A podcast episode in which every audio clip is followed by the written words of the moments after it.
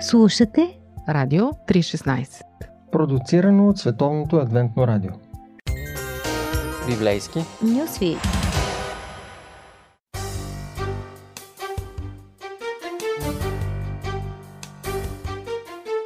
Скъпи приятели, всички ние имаме вроден инстинкт към щастието, а и Бог като наш родител го желае за нас. Той иска да ни види щастливи. Доказва ни го с небесната конституция, която за нас е позната като Десете заповеди или Божият закон. Библията ги нарича Десете думи, което ни показва една друга страна на цялата история с закона, защото заповедите, съгласете се, имат юридически аспект и ни поставят на известна дистанция, докато думите идват от социалния свят и това автоматично включва диалога, човещината. На практика Бог не ни заповядва, Той ни говори, разчита на нашия разум, иска да проумеем, готов е да обсъдим какво ни казва и ние го правим с тази малка сесия от 11 предавания за 10 думи на Бога – Конституцията на Вселената. Днес ще разгледаме втората заповед. Тя забранява да се правят и боготворят идоли. Повечето хора си мислят, че тази заповед говори за древните езически богове, примерно боговете на дъжда или плодородието, изобщо за властелините на древния пантеон, като римския Юпитер и гръцкия Зевс. Но за нас тези практики са древна история, някаква отживелица. Всъщност днес никой не служи на Аполон, на Астарта, да не говорим за идоли от дърво и камък. Затова повечето хора намират втората заповед за излишна, неуместна за модерния живот. Но ако се замислим, ще видим, че тази заповед си тежи на мястото и дори може да се разглежда като майка на другите заповеди. Съмнявате ли се, че втората заповед е уместна? Иронично е, но ние имаме толкова фалшиви богове, колкото и древните. Нека дефинираме фалшивия бог. От гледна точка на библейския монотеизъм има само един бог. Единствено той, като създател на Всемира и автор на Десете заповеди, заслужава да бъде боготворен. Какво следва от това? Първо, един Бог означава едно човешко семейство. Само ако имаме един създател или баща, отец, тогава всички сме братя и сестри. Второ, от това следва, че никой човек не е по-ценен от когото и да било. И трето, един Бог означава един морален стандарт за всички хора. Ако Господ е определил убийството като грешно, то е грешно за всеки. И следователно във всеки един морален казус няма защо да се допитваме до други богове, които да ни дадат различна интерпретация на това, което Господ е разпоредил като взаимоотношения между Него и нас и между хората, братството. Вие слушате Радио 316, продуцирано от Световното адвентно радио –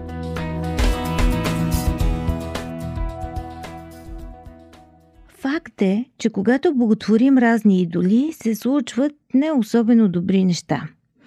Възможно е предметът на обожание да е сила, раса, пари или знаме и той да не ни води директно към злото. Дори може да се смята за красив и ценен, като например изкуството, образованието или дори любовта – да, всяко от тези прекрасни неща, ако бъдат издигнати в култ, могат да доведат до ужасни резултати. Ето, например, изкуството. Много от най-жестоките хора в историята са обичали красивата музика. Но от ранни години научаваме тъжния факт, че великата музика може да вдъхновява хората да следват злото точно толкова, колкото и да вдъхновява хората да правят добро. Или пък образованието. Всички разбираме колко е важно да бъдеш подготвен за живота, да си намериш хубава работа, добре платена, но образованието само по себе си, отделено от целите на добротата, от целите на Бога, може да доведе до огромно зло. Много от най-образованите хора в Германия са подкрепили Хитлер и нацистите. И почти всички западни поддръжници на режимите на Сталин и на Мао в Китай са били изявени интелектуалци. Докторската титла не гарантира, че човекът е по-мъдър, по-мил или по-етичен от някой водопроводчик или автомонтьор. Същото въжи и за любовта. Любовта, разбира се, е прекрасна, но и тя може да води до зло. През миналия век много хора, които са поставили любовта към родината над любовта към Бога и доброто, са били въвлечени в ужасно зло. Ето ви един бърз тест – Представете си, че вашият домашен любимец и един непознат се давят. Никога не сте срещали този човек и няма как да сте се привързали към него. Кого ще се хвърлите да спасявате? Вашето куче или непознатия? Ако любовта е самоцел, ще спасите вашия домашен любимец. Но ако цените човешкия живот като по-значим от любовта, няма да се хвърлите към вашето куче или коте, а ще протегнете ръка на човека. Тази заповед на практика е подсигурила етичната революция и в Библията, и в Десете заповеди. С други думи, тя се явява базата на етичния монотеизъм. Боготворете Бога на закона и ще създадете добър свят. Боготворете фалшив Бог, без значение колко е благороден на вид и на форма, и ще се озовете в жесток свят. Поредицата ни ще продължи следващия път с третата заповед. Не я пропускайте.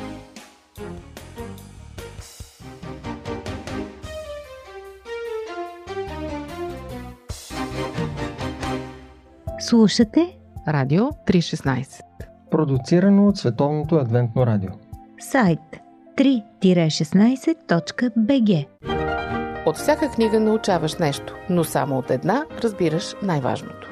Библейски послания Здравейте, скъпи приятели! Вие сте с Радио 316, аз съм Борислав Йорданов. Слушате предаването Библейски послания. Днес съм поканил в студиото пастор Георги Киртиков. Той е пастор от 17-18 години. Служил е на църквата в различни градове на България. От около 3 години живее и отговаря за църквата в град Шумен.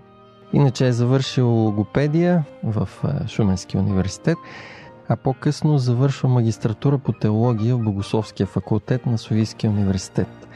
Изнася уроци по религия в различни училища в страната и аз се радвам, че може да сподели библейското си послание тук заедно с слушателите на Радио 316.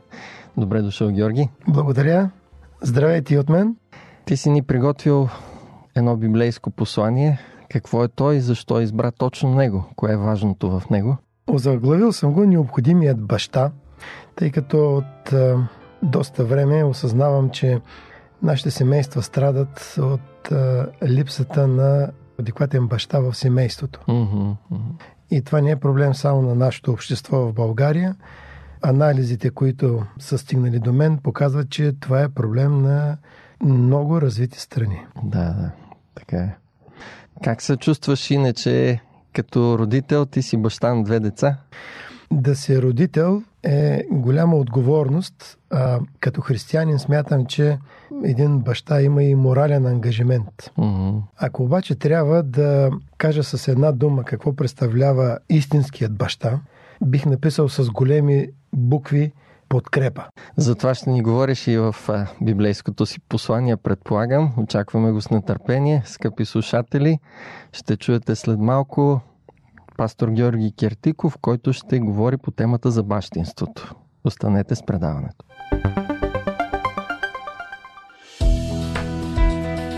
Вие слушате Радио 316 Продуцирано от Световното адвентно радио.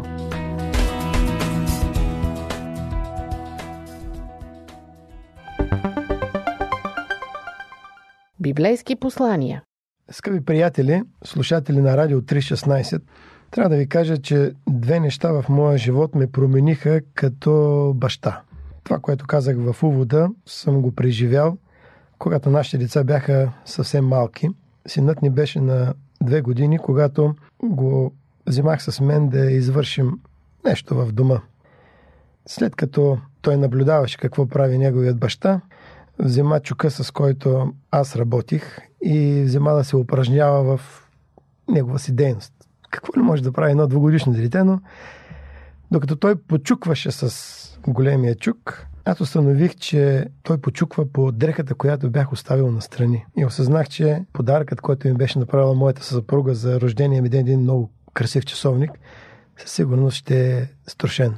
Бях прав. Когато стигнах до мястото, където той си играеше, установих, че часовника беше струшен. Бях в недоумение как да постъпя. Дали да се ядосам заради това, че загубих ценния подарък от моята съпруга, или да се зарадвам за това, че синът ни прояви някакъв интерес към труда.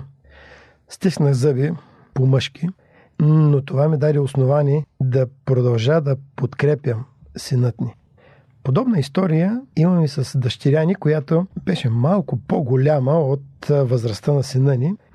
Когато беше в първи клас, се появи една мода сред децата да си играят с силиконови жилета. Закупил си такова жиле и докато си играла в училище, направили забележка, защото знае, че е буйна, да го изхвърли. Тя е изхвърлила жилето, но не съученик го видял и докато си играл го залепил на тавана. И тъй като всички знаят, че това е играчката или жилето на нашата дъщеря, госпожата привика мен. И ми даде ултиматум до края на седмицата да борисам класната стая, защото училището току-що беше реновирано. Аз попитах дъщеря ни дали тя го е направила и понеже тя ми има много голямо доверие, спомена или по-скоро разказа какво се е случило. И каза, тати, не съм аз. На следващия ден, заедно с моята дъщеря, отидахме при класната и аз казах, госпожа, аз съм готов да съм стаята, но вие трябва да докажете, че дъщеря ни е виновна. Аз съм сигурен, че тя е невинна и държа на думата си.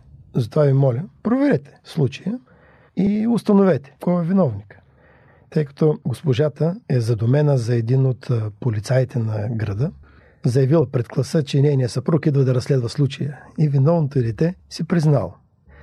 Установих, че след тази случка дъщеря ни имаше вече по-голямо доверие към мен. Тя знаеше, че независимо от ситуацията, може да дойде при мен, да сподели, може да е виновна, но да дойде и да сподели, защото в мене виждаше необходимият баща в нейния живот. Това е моето лично преживяване, което ме промени.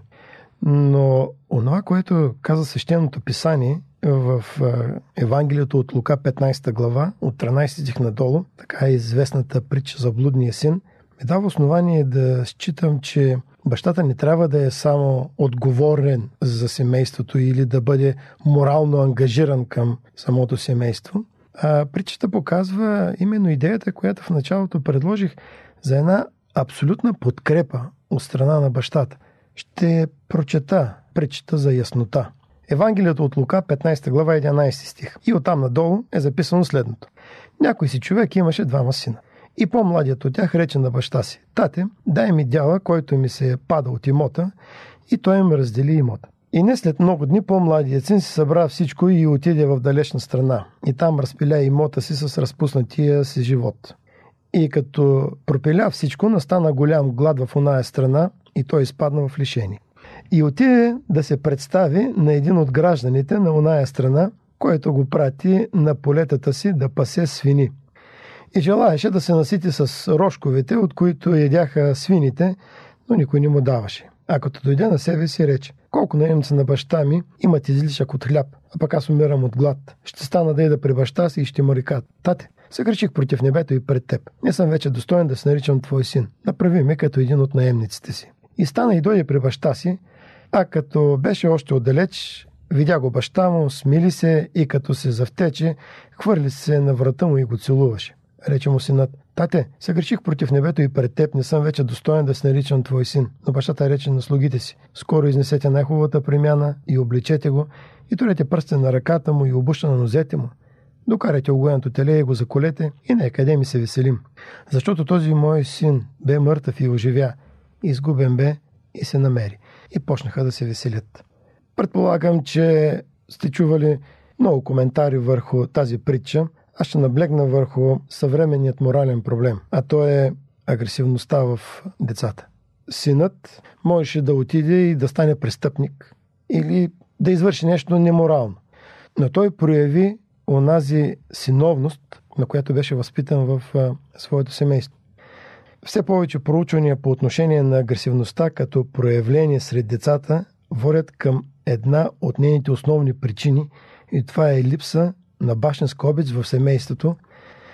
Когато е бил в първия си мандат, президентът Джордж Буш помолил секретарката си да потърси съвет от един известен изследовател, който се е казал Джош Макдауъл, като е трябвало да му зададат въпроса кой е най-големият проблем на американците, като Джош Макдауъл е трябва да избере между следните световния тероризъм, дълговете, насилието или нещо друго.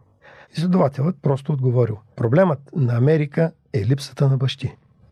Друго изследване, което ми попадна е на Нью-Йоркският университет Колумбия. Те са направили едно много скъпо проучване.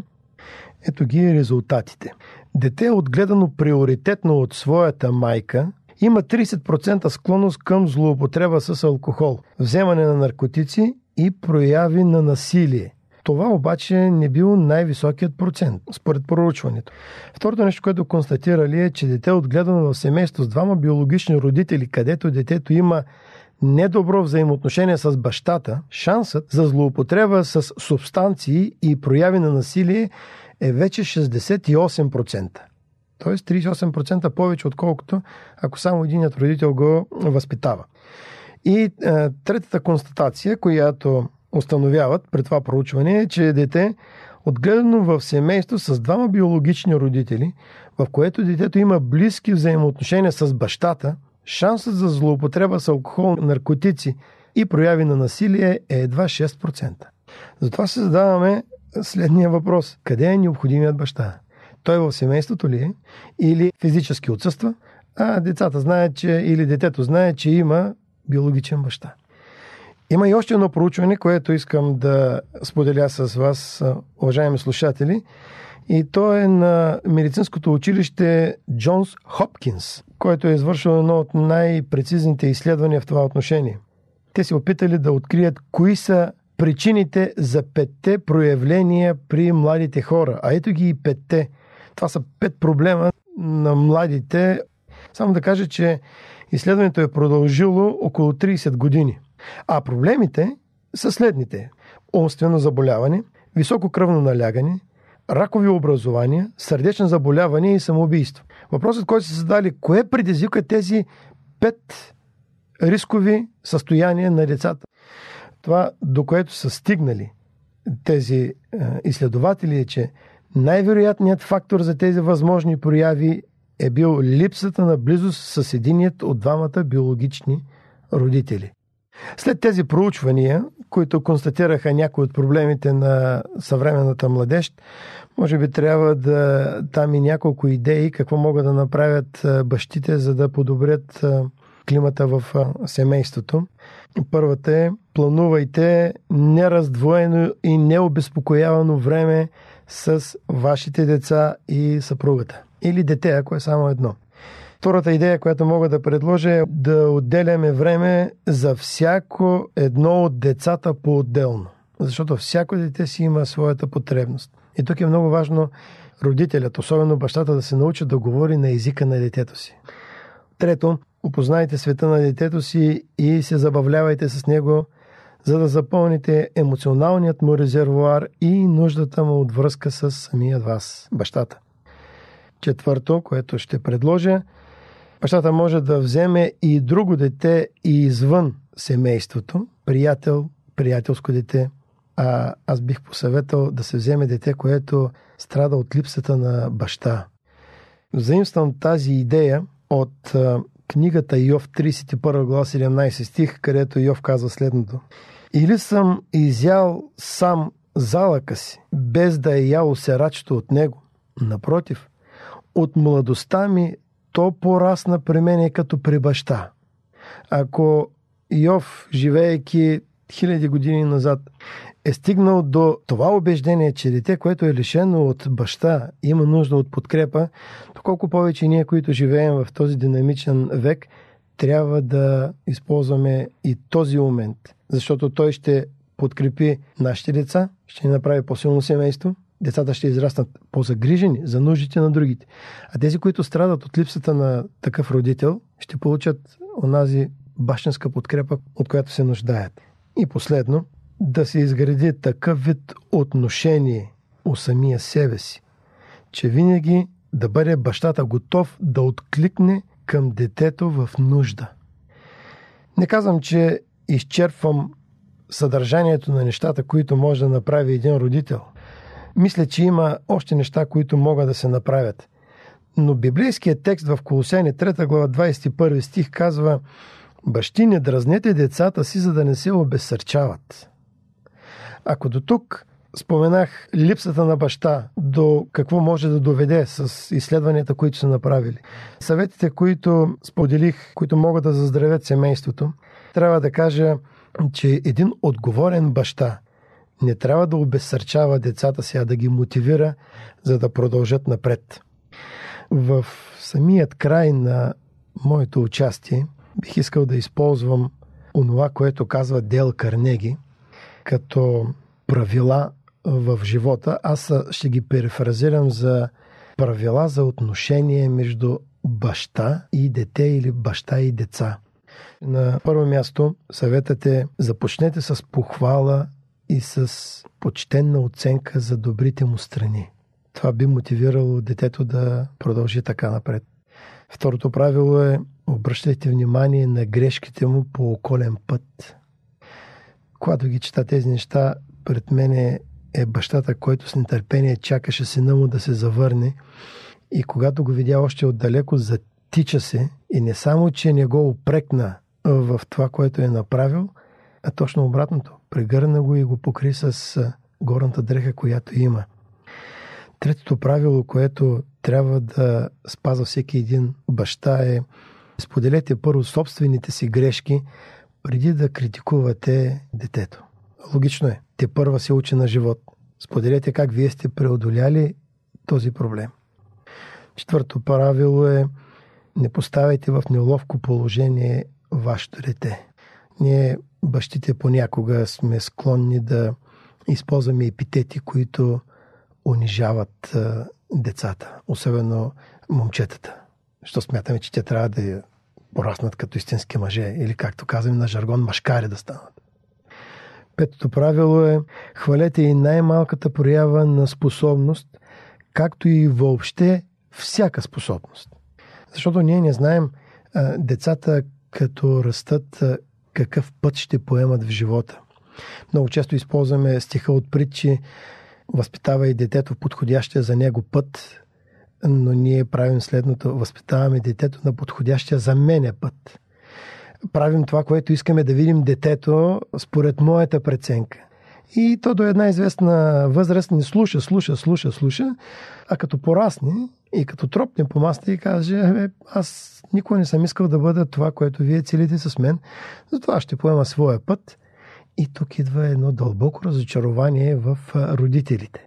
Затова хвалете, както казах, петото правило, хвалете и най-малката проява на способност, защото не знаете къде ще избои неговия талант. Шестото правило е кажете на детето си, че е отличен човек и той ще се старае да оправдае даденото му добро име. Седмо, служете се с насърчение, постъпвайте така, че грешката, която искате да поправите или да изправите кривината в характера на детето си, да изглежда лесна за оправяне. Постъпвайте така, че това, което искате от другите, т.е. от детето си, да извърши, да изглежда лесна работа. Така аз видях истинското бащенство, необходимият баща, темата, която поставихме в начало. Да завършим с следните две неща. Първо, бащи, никога не забравяйте какво направи бащата от притчета. Посрещна сина си така, сякаш той винаги е бил част от семейството и даже му направи огощение за това, че се върна към нормалния живот. И второто нещо, което можем да завършим е текста в Ефесяни 6 глава 4 стих. И вие, бащи, не дразнете децата си, но възпитавайте ги в учение и наставление Господно. Амин.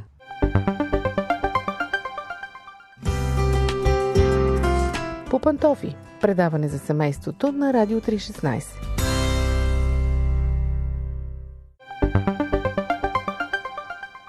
Библейски послания Скъпи приятели, вие имахте възможност да чуете библейското послание от пастор Георги Кертиков Необходимият баща. Благодарим за това послание. Ние разбрахме, че необходимия баща всъщност е подкрепящия баща. Баща, който насърчава, подобно на бащата на будния син, своето дете, дори когато то бърка. И в тази връзка, Георгия, искам да те попитам. Появи се така една идея в ума ми за това, че понякога бащите се чувстват провалени. Децата им не са това, което им се иска да са и естествено бащата започва да чувства някакъв товар на вина. Казва си, бе, можех да направя това или онова да направя и детето ми щеше да бъде по-добре. Какъв съвет би дал на хора, които се чувстват провалени бащи, чувстват този товар, това бреме върху себе си на провалени хора? Това, че се чувстваш провалил се баща, не те прави по-малко баща. Ако приемем, че провалът в ранните години на детето а, те прави провалил се, не бива да демотивира бащите да продължават да бъдат пример за подражание. Да, те си остават бащи. Да. А, бащата от притчата вероятно също се е чувствал а, провалил се баща, защото синът му, той не само, че напуска семейството, ами и прави още нещо, докато бащата е жив и иска онова, което той трябва да го наследи, когато баща му почине. Да, липса на всяко уважение. Именно. А, и въпреки всичко, бащата каза, добре, а, ти не ме зачиташ като жив родител, но аз няма да престана да бъда, да бъда твой баща. Mm-hmm. Така и по-късен етап от живота на малкия син, бащата вижда, че той е озрял за живота. И вероятно това му е дало, или аз така бих искал да бъде, това е дало основание на бащата да не се счита за провалил се, защото той е бил много добър пример в детството на детето. Така и ние. А ако сме бащи с добър пример в детското развитие на нашите деца, резултатите ще дойдат задължително. Няма как децата следват модела, който са видяли в дома.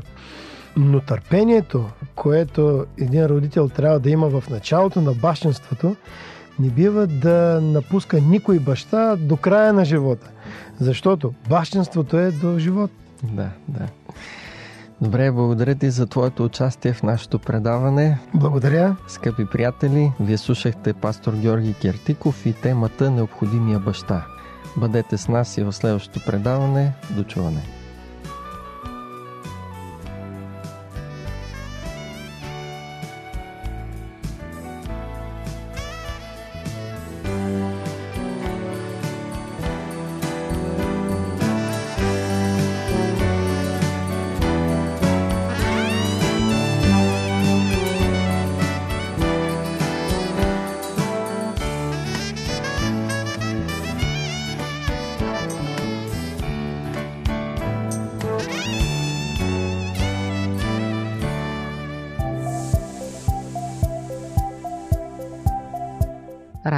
316. Продуцирано от Световното адвентно радио. Сайт 3-16.bg